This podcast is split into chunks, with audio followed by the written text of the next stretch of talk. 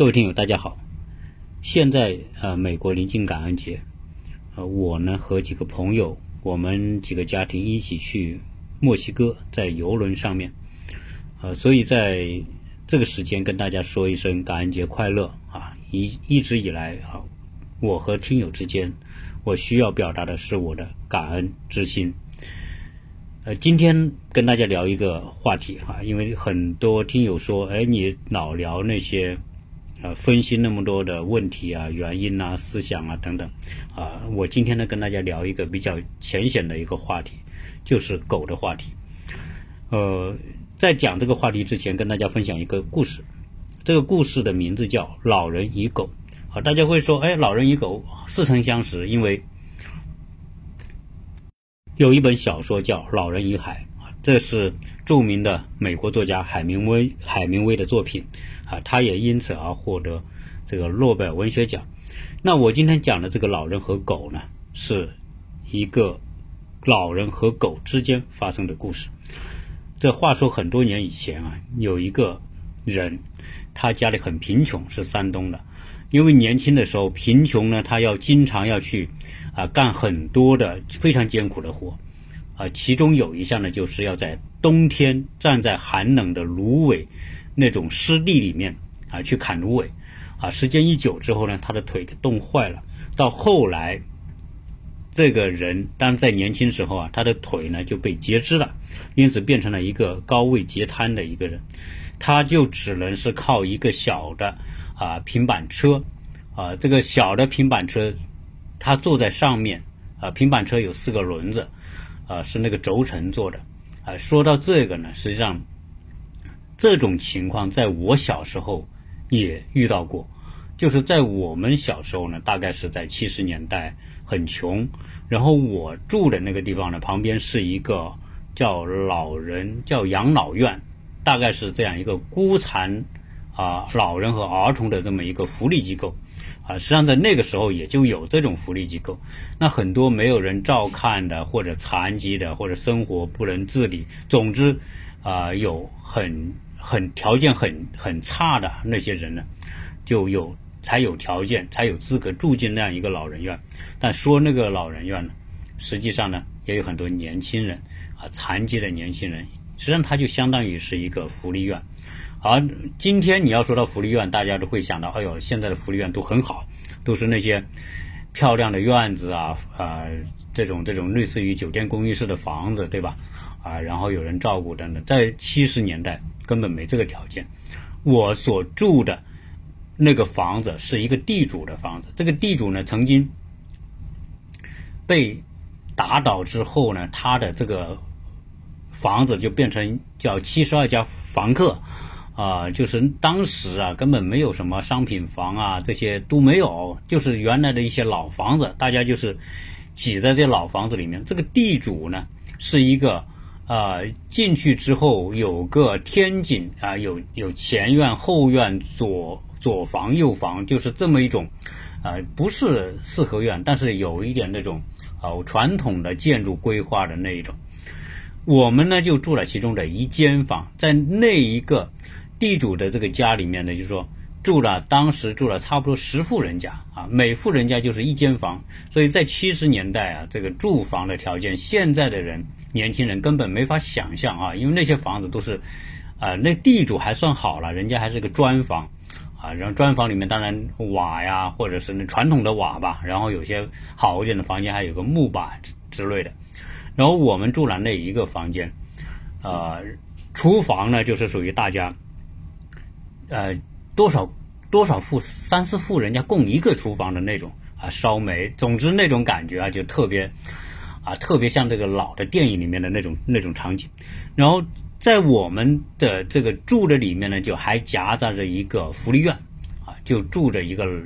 年轻人，这个年轻人也是没腿的。然后他呢，就是搞一个那种呃四个轴承，做一个小的平板车，自己坐在平板车上，然后推着走。啊，大概是这个这个情况，所以这个，呃，残疾了的这个年轻人呢，就一直几十年就是在这种状态之下，但是呢，他也很消沉，因为成了残疾人嘛，这个各方面，啊，工作啊什么都都都很难给到他很什么机会，呃，好在呢，他和他的弟弟住在一起，他弟弟呢一家人还照顾他。结果有一天呢，他家来了一条狗，这条狗呢是一个呃狗肉馆，就是这个专门就是杀狗、卖狗肉吃的。结果这个狗肉馆呢，有一条狗呢，就趁这个狗这个餐馆老板不注意的时候呢，就跑出来了。跑出来了之后呢，就逃到了这个残疾人住的这个院子里面，进到他屋子里。开始呢，这个外面来条狗嘛，这个人就觉得哎呀很烦，想赶它出去。但是这个狗呢，就是不出去，就待他的家。后来这个残疾人觉得这个狗也有点可怜，好像是也是。无无丧家之犬吧，有点可怜，啊，就给点吃的给他。这这个时候，那个狗呢，对这个残疾人就充满感激，从他的眼神里面看得出来。那这个残疾人想，哎呦，这个狗也不容易，应该也是，嗯，没有人照看的，那还不如说留下来给自己做个伴吧，这样呢，这个狗呢就跟这个残疾人，当时那个残疾人那个年代那个残疾人应该还是属于中年人，还没到老年。结果呢，一路呢就这个狗就陪伴他。那这个这个残疾人呢，后来就学点小手艺，比如修个收音机啊，或者修点小电器这种，来维持生活。但是呢，在农村里面，谁给你送修电器呢？你必须跑到那个叫叫镇上去啊，才会有那种集市啊。所以后来这个残疾人就在镇上呢，就摆了一个小摊，专门帮别人修修这些小电器之类的。但是他他要到镇上去呢？他又没腿，所以呢，他就自己做了一个手摇的自行车。但是呢，因为他经常去这个集市呢，有一点坡，他也根本摇不上去。这个狗呢，就每天跟着他。但这个狗跟这个残疾人时间久了之后呢，就变成很有感情，而且呢，很主动。啊，后来呢，这个狗呢就拖他。上坡上不了就拖他，后来这个残疾人就干脆绑条绳子，而这个狗也很明白，就每次去集市的时候呢，他就上坡的时候呢，就用嘴叼着那根咬着那根绳子，帮这个残疾人来上这个坡，啊，就是这么一来二去，就十多年的时间就过去了。但这个这个人呢，也变成慢慢变成一个老人，狗呢也变成一条老狗，但这两个这个人和狗之间呢，是建立了生死之交。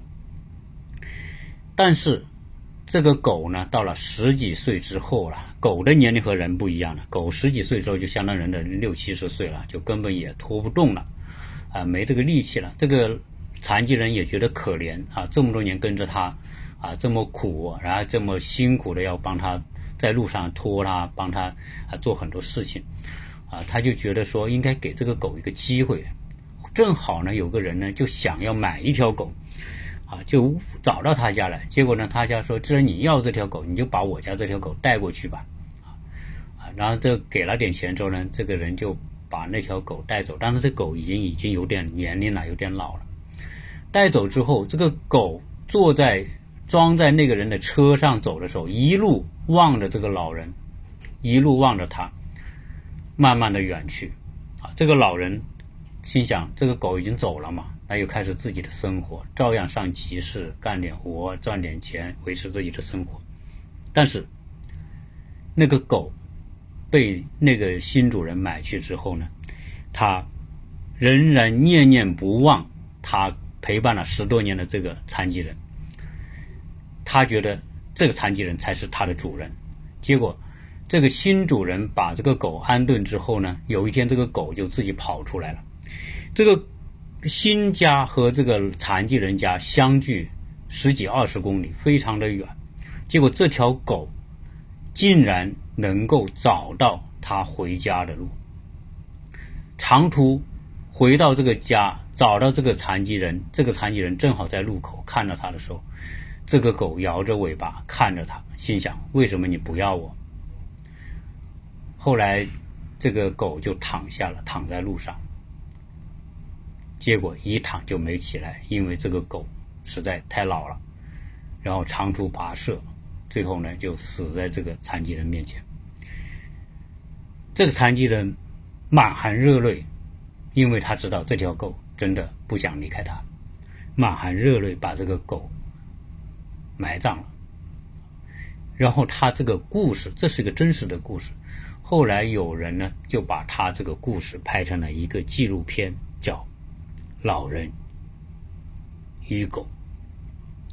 当我看完这个电影之后啊，我真的好感慨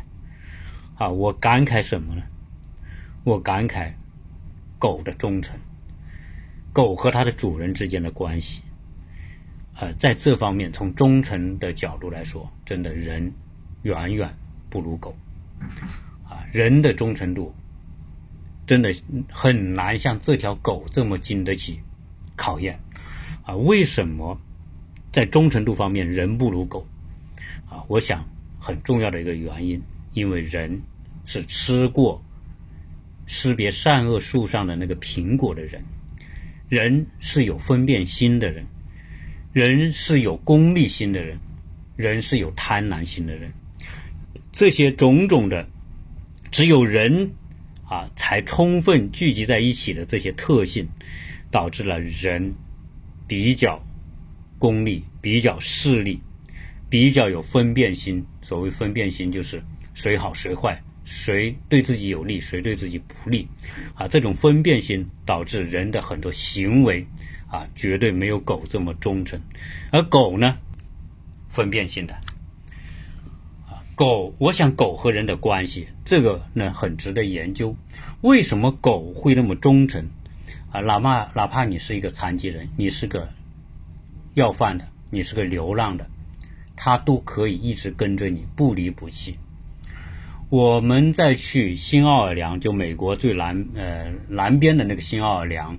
那座城市就是有个有有曾经法国人所建的殖民地的那个地方啊，那个老城市，就看到很多的那些卖艺的音乐家，弹吉他的、弹琴的，或者是这一类的街头卖艺的，都会牵着一条狗，这条狗就是他们的伴侣啊。所以，我讲狗的忠诚是来自于什么啊？首先，它没有，它并不认识货币，不认识钱。他也在他的眼里也看不出谁有钱谁没钱，因为在他的脑子里没有钱这个概念。狗的脑子里面只有一种东西：谁对我好，谁给我吃的，谁关心我，谁抚摸我。如果一条狗，你和一条狗长期是这样一种相处方式，喂它吃的，抚摸它，关心它，狗是完全能感受到的。所以，它从这种关心当中，狗得到一种安全感。狗需要的，比如说狗和人的关系，就是那种安全感的确立的关系。而这种安全感一旦确立，在狗的心里，很难有第二个人取代这个给他安全感的人。这是可能，这也是为什么啊，狗就便是跟跟着这样一个残疾人，或者跟着这样一个流浪汉。他也绝会绝不会离弃他，啊，所以狗的心里非常清楚，谁是它的帮助者，谁是它的安全感的来源，啊，同时狗又有很灵的这种嗅觉器官，啊，那狗呢，对主人的气味长期在一起肯定是最为接受，我想在他心里面。主人身上的气味就是他的安全感的符号，啊，如果离开了这个气味，他就会感觉失去那种安全感。而当这种气味一到他身边，他就会为什么狗一见主人就摇尾巴？啊，我想这里面的相通啊，啊，所谓心灵相通也好，感应相通也好，总之这种相通和相连是没法替代的，啊，这也就是说。狗对人的忠诚度为什么是这么忠诚？当然，这是我的推理啊。你说啊，与狗相似的，比如小孩小孩跟着父母，不管是穷的父母、好富的父母啊，好坏，小孩都跟着父母，因为小孩需要那一份安全感。在小孩眼里，在很小的小孩眼里，没有钱，没有富裕，没有贫穷，有的是一种。安全感的需要，所以，在就是对于小孩来说，父母再穷，他们也是他们最重要的依靠啊。这是题外话了啊。讲到这个从今天我讲这个老人和狗的故事呢，啊，是我一直也想分享的这么一个东西，就是说，啊，人和狗的关系。当然，今天呢，啊，并不是主要来抒发这么一种感情的。我讲主要是聊一个，啊，中国人和美国人养狗的这么一个话题。啊，反正我这种节目呢，大家也不要挑我说，哎呦，这个你这个逻辑性，这个那个哈，啊，我主要是讲想讲一个狗的一个主题的东西。那我们在国内啊啊也接触狗，在美国也接触狗，在国内接触狗呢，狗给我留下的印象是担忧和恐惧啊。为什么是担忧和恐惧？因为在国内对狗的管理，养狗的人和狗。与邻居的关系往往处于不确定当中。我想今天在国内的互联网上大量的报道啊养狗和伤害人的案件啊，这种案件是很多的啊。为什么我是对狗充满不安呢？是因为我就经历这种事情。我们住在长沙的碧桂园啊，当然碧桂园大家知道大名鼎鼎，中国最大的开发商之一，开发了无数无数多的这种。短平快的楼楼盘吧，啊，所以名气也很大。我们住在那个碧桂园里面，啊，这个碧桂园呢，当然是一个啊，大量的是别墅，啊，这些一别墅呢，很多人呢就是养狗，啊，在于这种中国这种区养狗呢，他什么时候一只狗在在小区里乱窜也没人管，这种情况很多。我的小孩那个时候呢，大概是八七八岁的样子。就被邻居家一条狗给咬咬了啊，咬破皮，咬出血，然后呢，啊，我呢要带这个带小孩去打狂犬疫苗，因为谁知道那个狗是有没有狂犬病的啊？虽然是邻居的狗，而且是也是一只宠物狗，它它们叫类似于腊肠吧，腿短短的，身子长长的，啊，有点凶那种，牙齿很利的那种狗。结果呢，我小孩在这个路上玩的时候就被给咬了。咬了呢，就找这家人，啊，这家人呢，开始还还表示说，哎呀，有点抱歉呐，和这个那个，到后面就根本就不管，啊，这所以我去带小孩去看病啊，去治啊，去打针啊，这些都是我们自己来决定。后来呢，我们就找社区，啊，社区呢说我管不了这个，啊，养狗的人太多了，我也没有资格要他不养狗，啊，我说我们是在公共区域。小孩被狗咬了，你社区我们交物业费，你是有责任来管这些东西的。他说你们自己去交涉，那我说我们自己交涉就变成我跟邻居之间就会恶性冲突啊。如果假如说你是这种情况，你会不会？那你用什么方法去讨回公道呢？那就那就吵架吗？啊，斗殴吗？啊，这肯定都不是解决问题的办法。但是呢，中国呢就是这种情况，不仅这一次我小孩被咬狗咬。后来我们家的外婆也被狗吓得心脏病都都差点复发了啊！也是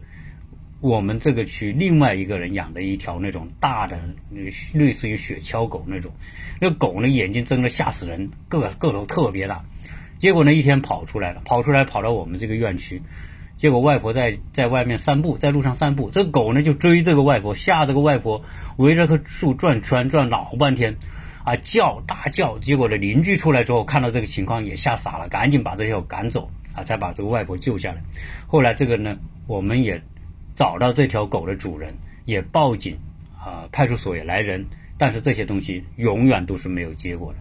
啊，都变成说我们跟这个养狗的主人之间的这种冲突，而且这个遇到这种不好的狗主人啊，非常蛮横啊，非常就是跟你来横的，我就这样，我也不管你，你愿咋咋地。啊，就变成这种情况，呃，我们所住的那个区域啊，这种狗的碧桂园哈，我在这里啊，虽然我的听友啊粉丝不太多，但是我在这里还是要说，碧桂园的物业管理真的很糟糕，啊，如果是听友的话啊，你不妨这个事情呢，可以啊告诉其他的人，为什么？因为为什么糟糕？我们是交物业管理费，但是呢。发生事情和偷盗和狗咬人这种情况，他永远都不承担责任。但是呢，要追物业费，那这个碧桂园是特别积极啊。所以碧桂园我觉得它很臭啊，也就是这个原因啊。那那我住在这个区里面的人毫无安全感啊。就我们我家里就经过两次这样的这种被恶狗伤害的事情，但是呢，啊，你找派出所，他也说这是小事。找物业，物业说这个我也管不了啊，那就变成说啊，在这样一种居住环境呢，人和邻居的关系都变得特别的怪啊。我我说实在的，我在碧桂园，在国内，我看到养狗的人，我从内心里面就有一种不接受的感觉啊，因为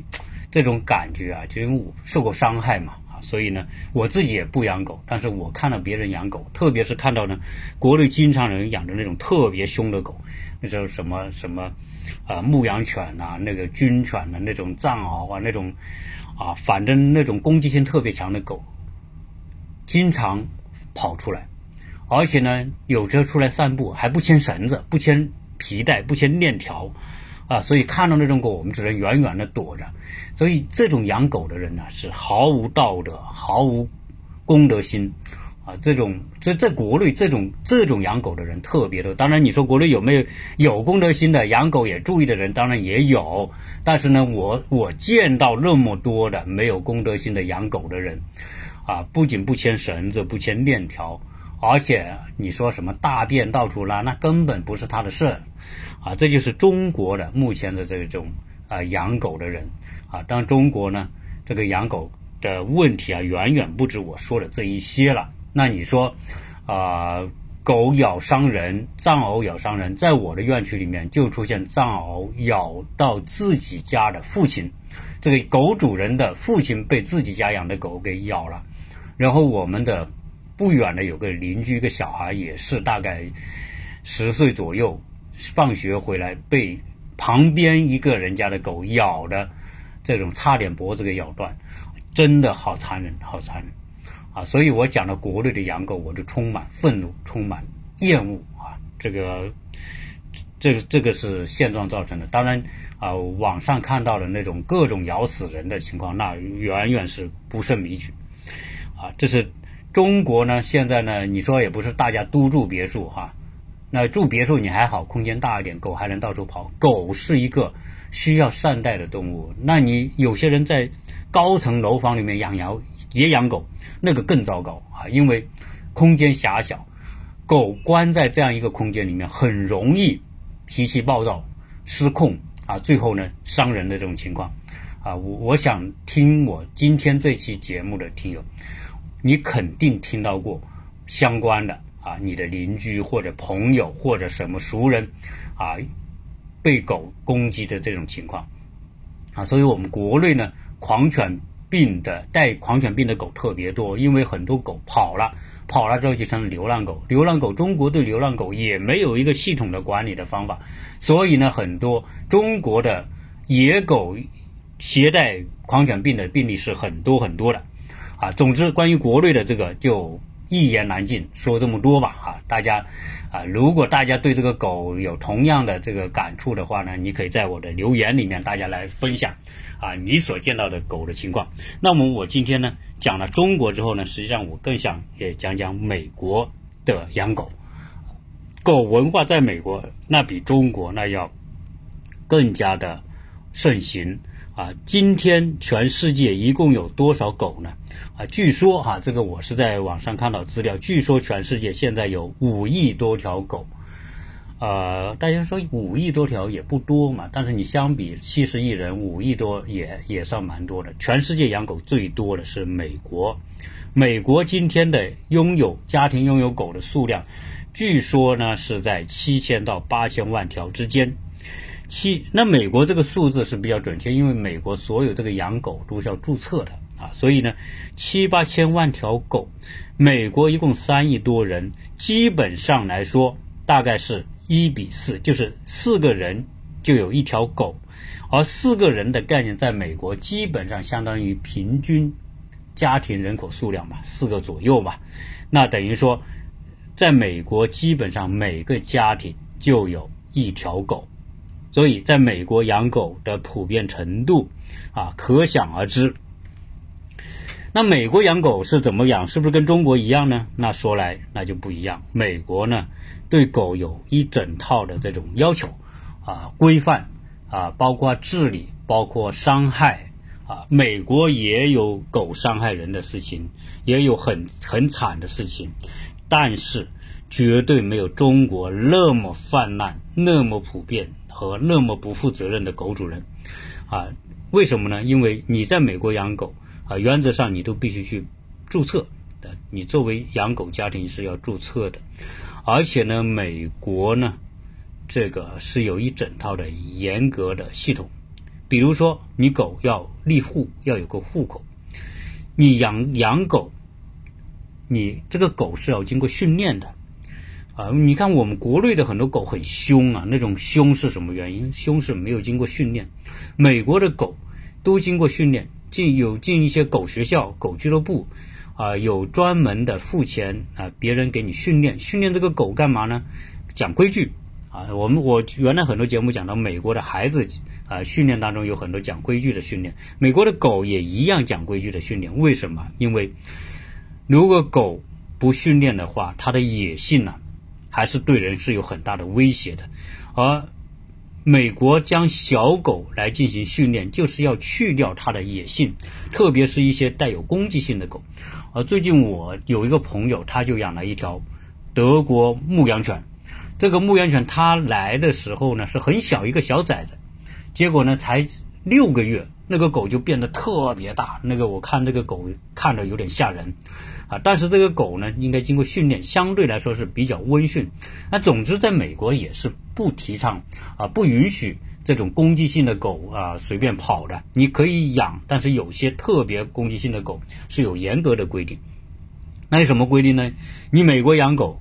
跟美国跟中国最大的不一样是美国人。百分之八八十以上的人都是住这种带院子的房子，就是我们说的别墅吧，啊，大部分人都有个后院，后院是私密的，你有围墙可以围起来，可以。这个时候呢，如果你自己在自己的家的屋子里面和后院呢，你的狗是可以放着的，就可以不拴皮带，在院子里面跑。但是呢，必须在你的院子的门口立一个牌子啊，家有凶犬。或者家有什么什么犬啊，也一定要注意提防啊，要小心啊，这是一个。第二呢，在家里狗你可以随便啊，当然因为狗嘛都经过很好的训练，所以懂得上厕所啊。我们家邻居养了个狗，它就是不会大小便到在屋子里都会要出去啊。但是我看我们那个有些邻居的狗呢，有时候啊到时间就站在门口想出去大小便。而美国呢，这个这个对于狗呢是有一整套的，比如说你你每天啊规定呢狗是不允许说独立的关在屋子里，比如人出去你关狗关在屋子里十个小时不管啊，这个是违反管养狗规定的啊，你必须呢有人陪伴，然后每天要遛狗，所以在美国遛狗啊是一种极其普遍的现象。比比如说我们在我们那个小区啊，那这个小区呢。非常环境还是不错嘛，经常我讲这个好奇怪的就是没人散步，但是呢，啊美国人散步就是跟狗一起散步，也就是遛狗，他每天必须出去遛那么两趟，啊有些人早早的就遛狗，而且遛狗呢，啊一定是拴绳子的，不管大狗小狗，这一点啊，我觉得美国就是美国养狗的人，他就说我他有一种意识，一定是会做到位的，一定承担责任的，啊绝对很少说把狗放出来乱跑的。啊，邻居有些的狗乱跑，我还经常担心和提醒他啊！但是呢，我看老美养狗啊，就是绝对是不管是多大的狗、多小的狗，牵个绳子出来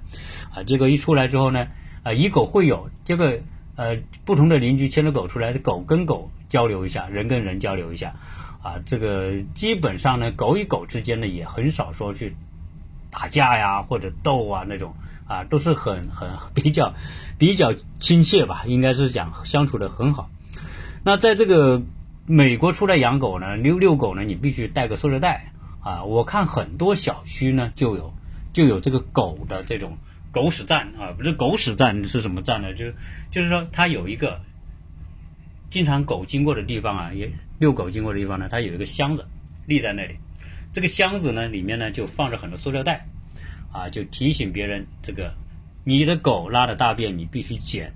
啊，我不知道国内，我相信国内百分之一都没有做到。你说狗大便之后把它捡起来，那绝对没有。但是在美国，你牵条狗出去，你必须带个塑料袋。狗一出去之后，它一定会大便。它一天下来，它它不能老憋着嘛，对吧？它就一定大便。一大便之后呢，哎，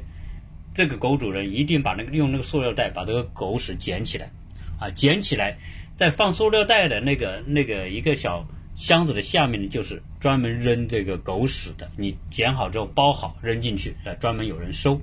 啊，所以基本上呢。在美国呢，你很少看到路边经常一坨狗屎啊，或者这个呢没有的。在国内，我们经常看到狗屎到处都是啊，特别是富人多的那些小区，养狗多的小区，那到处是狗屎。但是美国这一点确实做得很好，不管是什么人，非非裔的、西班牙裔的，或者是白人呐，或者亚洲人，大家都是按这个规矩来做。对于那些很凶的狗，比如说我们说的德国牧羊犬，攻击性很强的，你出去不想掀皮带，还有口里面给它。罩一个罩子，就是罩子罩着之后呢，如果狗有攻击性，狗的攻击性来自于嘴巴嘛，如果嘴张不开呢，它也攻击不了谁，啊，所以最多你把你扑倒，但是不会撕咬，对吧？所以一出来呢，这些凶狗呢，啊，必须是要戴个嘴套给它套住。呃，我看到的呢。啊，温和的犬呢，大家不带，比如说那些拉普拉多啊，这种我我我对狗也不太熟悉。说实在的，我也是，啊，那些那些很温驯的狗，虽然体格很大，但是这种狗一看就很温驯，不具攻击性的那种狗，大家可能没有带，啊，但是我呃到目前为止呢，这种美国周边的美国人养那种特别凶的狗呢，还是不多啊，什么牧羊犬这种情况都比较少。美国的狗文化呢是这样。狗慢慢的变成什么？变成家庭的一员啊！大部分情况下，美国家庭的标准配置是老公、老婆、两个小孩、一条狗，有的就两条狗啊。大体上呢都是这么一种情况。而由于美国的狗呢，常年就是要打疫苗，打我们说的狂犬疫苗，所以呢，到今天美国啊，我据说，据美国人说，美国。已经消灭了狂犬病的传播，就是没有狗携带狂犬病了。但这一点也是一个好事啊！最少我在美国，我小孩出去啊，到目前为止，我小孩肯定是没有受过狗的威胁，我也没有听过我们的朋友或者邻居说，哎，什么时候狗攻击人呐，或者人被狗咬都没有啊。那这个环境呢，就因为它的规范导致了，哎，狂犬病苗，狂犬病呢现在也不传播了。养狗的人对狗的义务还是很好，所以美国人对狗那是当家人呐，就是，就是狗就是他们的孩子啊，就是这么情况。而且呢，美国人养狗真的是从小小狗养起，养到狗狗十五六岁可能就老了就死了，他们就是一养就是一直把它养到死，然后把它埋了，然后再养狗。啊，而且美国人的这种对狗的感情，中国人有时候好难理解。所以大家一谈吃哈，我们这个舌尖上的民族哇，吃那真是五花八门，这种特别能琢磨吃的这种方法。一说吃狗肉啊，我们国内觉得哎呦狗肉好啊，大补啊，好吃啊，美味啊。老美一听吃狗肉啊，怎么狗还能吃？在美国人概念里面，狗就不该是一种可以吃的动物，因为它是家庭成员。你怎么还吃自己家庭成员呢？美国人是不能理解。所以美国人到了中国来说：“哎，哥们，吃狗肉去吧。”那老美说：“呃，不是，不去，不去。那狗，我们美国人狗人是狗是人最好的朋友，我们不能吃自己最好的朋友啊。但中国人是不一样，是各种狗肉节啊，什么什么。”啊，什么广西什么狗肉啊，朝鲜狗肉，大家一顿吃，对吧？经常去农村，结果导致很多人就非非法的歹徒到处到农村去，去抓那些这个流浪狗啊。那我看过那个视频，那个抓狗水平之高，一个面包车开过去，开到一个狗面前，把把那个侧门一打开，一个绳索一套，狗就上去了，几秒钟就抓上去，然后就给它绑着啊，就最后卖给那些狗馆，这个狗都是。有什么狂犬病，有什么病毒，啊，都有可能啊，结果都被我们这些这些好吃的这个好吃之徒的这个舌尖上的民族给吃了，啊，美国人绝对你不能跟他提吃狗肉的事情，啊，那除非是在中国待的久了的啊，已经被中国同化了，那没办法，你，但是在美国，养一条狗是很大的责任的。为什么？因为美国这么多规定，你不能虐待个，你不长期关一条狗，你说狗关在个笼子里，啊，一关关十天，那绝对不行，被邻居举报，那警察是上门来的，那狗要领走的，你要罚款的，这个甚至有些处罚的，那那是那是很严重的。啊，有时候如果你带条恶狗出去，你不套绳子、不带皮带，被人邻居举报，那警察上门真的就是，如果这个狗威胁到别人，那狗要要要要没收的，那主人有可能要坐牢的，这个是很严重的。所以，呃，美国呢有一整套的这种方式，那美国呢还有狗，你说狗吧，它就不会说话，但能听得懂人说话。它想狗想说话呢，它就叫，啊叫，叫喊就是狗的这个，所以美国呢，你说一叫吧，那就影影响邻居，邻居就烦，对吧？因为美国的房子隔音都不怎么好，你在狗汪汪一叫啊，那隔壁邻居房子房子，美国这虽然是独栋房子别墅，但是也不是说一个房子跟一个房子隔得很远，有的就隔几米远，那你家狗在后院哐哐一叫，对吧？那。隔壁邻居人家就受受到骚扰了，这个所以美国呢，还专门制定了一个管理这个狗叫的一个法律，叫三犬。这个这个就是就是就是三声狗叫的意思，就是为什么呢？就说你比如你养条狗，呃，狗叫一声汪叫一声，这个邻居啊听到狗叫，他不会管你。结果呢，没多久又狂叫汪又叫一句，那狗主人也呃邻居也能忍受。结果呢？如果你这个时候你狗主人不管，这狗继续狂叫，就像我们国内啊，这个这个养狗的那些国内所谓那些高档别墅区的养狗，那狗就一天到晚咣咣咣乱叫。嗯，在美国，如果你邻居听到你家狗大声的狂叫三声以上，他就烦了，他就觉得这个你家出状况了。一般来说，好狗或者关狗狗处于一种舒服状态，它是不叫的，他会觉得你家出状况了。如果你还不能够制止狗叫，第四声、第五声继续叫，像国内那么叫，立刻打电话报警，警察立刻上门，啊，查你们家出什么事了，啊，所以呢，这个美国，美国呢，这个叫三声狗叫法啊，那同时美国还有一个恶犬法案，这个恶犬法案就是关于狗伤害人的一个处理方法，啊，所有的狗如果你不按照规则，比如说牵绳子、戴狗嘴、嘴嘴套，伤害了人，狗主人要承担刑事责任。警察过来，他可以把狗杀死，然后呢，狗主人可能受刑事指控。呃，所以在美国养狗呢，这些养了恶狗的，不管你养什么狗吧，他就买个保险。有什么你狗不小心咬人，那就是说，你说我家我的小狗不咬人。那我我儿子就是被一个小狗咬的，那怎么会不咬人呢？小狗有时候也很凶，那咬人咬破皮咬出血也可能。这个时候你你养狗的人你要买个保险，这个保险最少要保到十到一百万啊，那那也就是说这个受伤的程度不一样啊。那美国是有很严重的，因因为美国还是有恶狗。你说这么多狗，七八千万条狗，每年出一点这个狗咬伤人的情况也是有嘛？很多狗不小心跑出去了，啊，这种情况也有的啊，不是说百分之百它就不出一点问题。那美国每年有很多这种狗咬伤人的报道，啊，这个咬伤人的程度很严重，其中啊有一个我所看到的报道，就是一个女的被一个。斗牛犬那种，那斗牛犬是很凶的，咬到就是不松口的，咬死了啊。另外有一个人呢，被一条很凶的狗咬，咬这个狗也不知道什么原因，是发狂啊还是干什么，就咬伤一个人，把这个人的手咬断，脚咬断，连手和脚给吃下去了啊。这个事情是很严重的，大家在网上可以搜得到这个情况。结果呢？这种严重的伤害的案件，那赔偿就不是一十万、一百万，啊，其中一个赔一个亿、一亿美元，其中另外有个赔六千万美元，啊，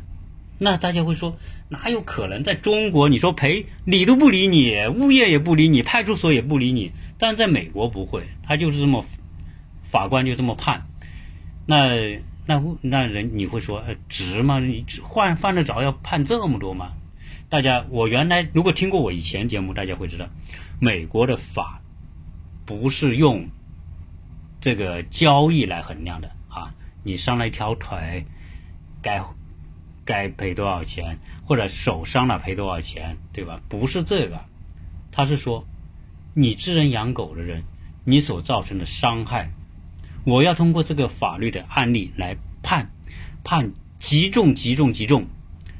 判完之后成了一种警示，非常有效的示范作用。如果还有其他人，那其他人知道这个情况之后，自己的狗咬伤人会赔这么重，有时候坐牢就是就是就是还要还要判刑坐牢的，那就但是会很小心的管自己的狗，它是会起到一种很好的警示作用。美国的法律，所以大家对美国法律跟中国中国说赔个几万块钱就很了不起了，哪有啊？在美国，你几万块钱谁怕呀？有钱人几万块、几十万他都不在乎。但是在美国，你说你有钱没钱，我叫你赔个几千万，你看看你怕不怕？在不在乎？不是每个家庭都有几千万的啊，赔个亿的话你就不行就坐牢去了。那这个就变成说它有很好的这种这种威慑作用。啊，所以美国美美国每年管的这么好的情况之下，它仍然有很多的狗咬伤人的这种情况。总体来说呢，呃，美在美国的狗文化，狗和人的关系，确实相对来说建立的比较合乎一种啊人们真正爱狗的这么一种一种体现吧。啊，你说这个，呃。我说这个狗呢是这个家庭的家庭成员，啊，所以比如说你家要养条狗，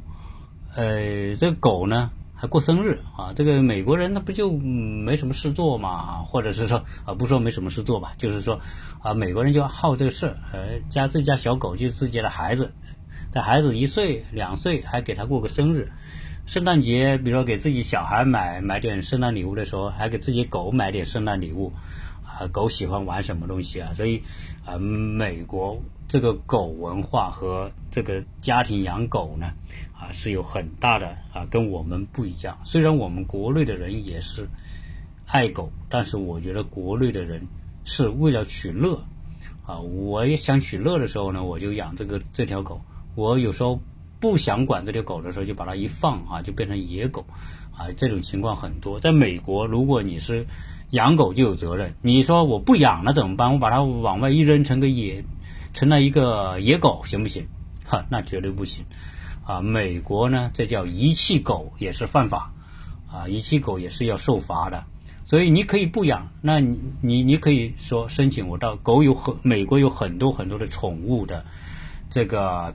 这个这个收养站，你可以把狗送到收养站里去，呃，送到收养站，你交点钱。比如交个几百美元，这个收养站呢会把你的狗收下来，啊，然后检查有没有打疫苗啊，或者这一类的有没有正常啊、健康啊，属于这种情况，哎，其他愿意养狗的人可以到狗的收养站来再来领养这些狗，啊，所以美国它的不管你养与不养，它都有一整套的规范，啊，比如我家小孩老是跟我说想养狗，想着喜欢猫喜欢狗。我也理解啊，但是呢，我就跟他们讲要，哎，你你一定要通过努力来换，比如说你的学习啊，或者你的相关的东西你达到某个目标，啊，不能说你张口要什么我就给你什么，那你这个世界上哪有不付出努力就得到的东西呢？你一定通过自己努力才能获得某种东西，啊，这是我觉得世界上他从小必须有这样一个明白这么这么一个道理，啊，所以，嗯，在美国呢，如果你想养狗。啊，很容易，你跑到那个收养站去，看好的狗，那你办手续，有的呢，比如要办这个注册啊，啊，你狗呢，有时候它在狗的身上还是有一些芯片的，啊，这芯片呢变成说就把你的主人信息录在里面，如果狗走丢了，它扫描这个芯片是可以知道这条狗的主人是谁，相应的，你有饲养的义务，同时你有责任，如果你的狗咬伤人了。攻击人了，那它也能找到啊，是狗主人是谁，你仍然逃脱不掉的。那同样来说呢，你比如说你在公寓里面养狗，我们讲的啊，国内我们这个高楼还经常养狗呢，在美国公寓对养狗是有限制的啊，因为公寓啊它没像我们这个别墅区啊，它有空地啊，狗有地方遛遛弯。但是在这个公寓楼里面，很多在城市里面的没地方遛弯，没地方遛弯的地方呢，就不能养狗，因为养狗呢还是会带来很多问题，包括你这个这个危害性、危险性、攻击人的可能性。同时，你在这种公寓里面住这些狗，特别是那出租公寓，狗会伤房子的。那狗啊掉毛、撒尿。啊，这种各种情况啊，各种寄生虫等等。那如果你一个家庭长期养狗，这个这个房子是受到这个狗的影响的，呃，所以呢，呃，对房子的伤害很大。所以如果你说你你你有一条狗，你要去租什么房子，你要跟别人讲我有狗，别人同意还是不同意？不同意你就不能租。啊，如果你要去公寓楼那种租，那狗是要出租金的啊。你狗首先你要付一笔钱，就是房屋的修缮费。啊你一次性，你比如你付五百元，这五百元是未来不管你怎么样，你这个房子的收拾打理得请人，随便收拾这房子就是五几百块啊，你要付五百块的这个一次性的修修缮费用。同时呢，你每个月这因为你养狗要多付五十块钱，相当于给狗出租金一样啊。所以你要是住公寓楼，在美国你要住五年，租五年的房子，你喂狗你随便你花个三四千美元是很正常的。啊，所以在美国呢，大体上关于狗的这些呢，我我使我所见到的，啊，邻居他们养狗，朋友聊他们养狗，我在美国我也不养狗，啊，所以呢，啊，但总之来说也并不影响我对美国的狗文化的了解，啊，所以今天呢，就从这个老人和狗的这个故事啊，这个人和狗的这种忠诚的关系来讲到这个狗啊是。人类最好的朋友，好，这个狗的生存能力、适应能力也是所有动物里面最强的啊。在人打交道的动物里面，饲养的动物里面，只有狗是例外。为什么？因为狗的适应能力强，它能够把自己的某种东西能够慢慢的隐藏或者退化掉，来适应人的要求。所以今天。我们看到狗有五花八门，那五花八门的狗都是多年来演化的，啊，来讨好人类的，啊，据说呢，这个狗啊前后一共有一千四百多种，但是呢，有很多狗的品种消失了，啊，可能是环境的原因，可能是杂交的原因，种种原因消失了，在现在仅存的狗的品种里面，有五百多种，啊，算。也算很多了。同样是狗，有五百多种，大的、小的、花的、什么的，啊，可爱的、不可爱的，啊，大家看到的这种，有的就是通过各种方式，最后就养成那种觉得特别酷的那种东西。但是跟狗是同一个祖先的狼，啊，今天我们还有狼，狼实际上就是狗，驯化的狼就变成家犬，啊，但是狼呢，它它的适应能力。就不如狗，啊，狼和人 永远都很难建立那种信任关系。历史上曾经有五十多种狼的品种存在，到今天能够存在的狼的品种，地球上只有十七种，很多就消失了。这可见这两个品种里面啊，这是题外话啊。狗的适应能力强，狗能屈能伸，狗能调整自己去适应环境，相。较之下，狼这种能屈能伸的适应力就弱很多啊，所以这也是说适者生存的一个一个例证吧啊，所以关话就跟大家聊这么多，谢谢大家收听。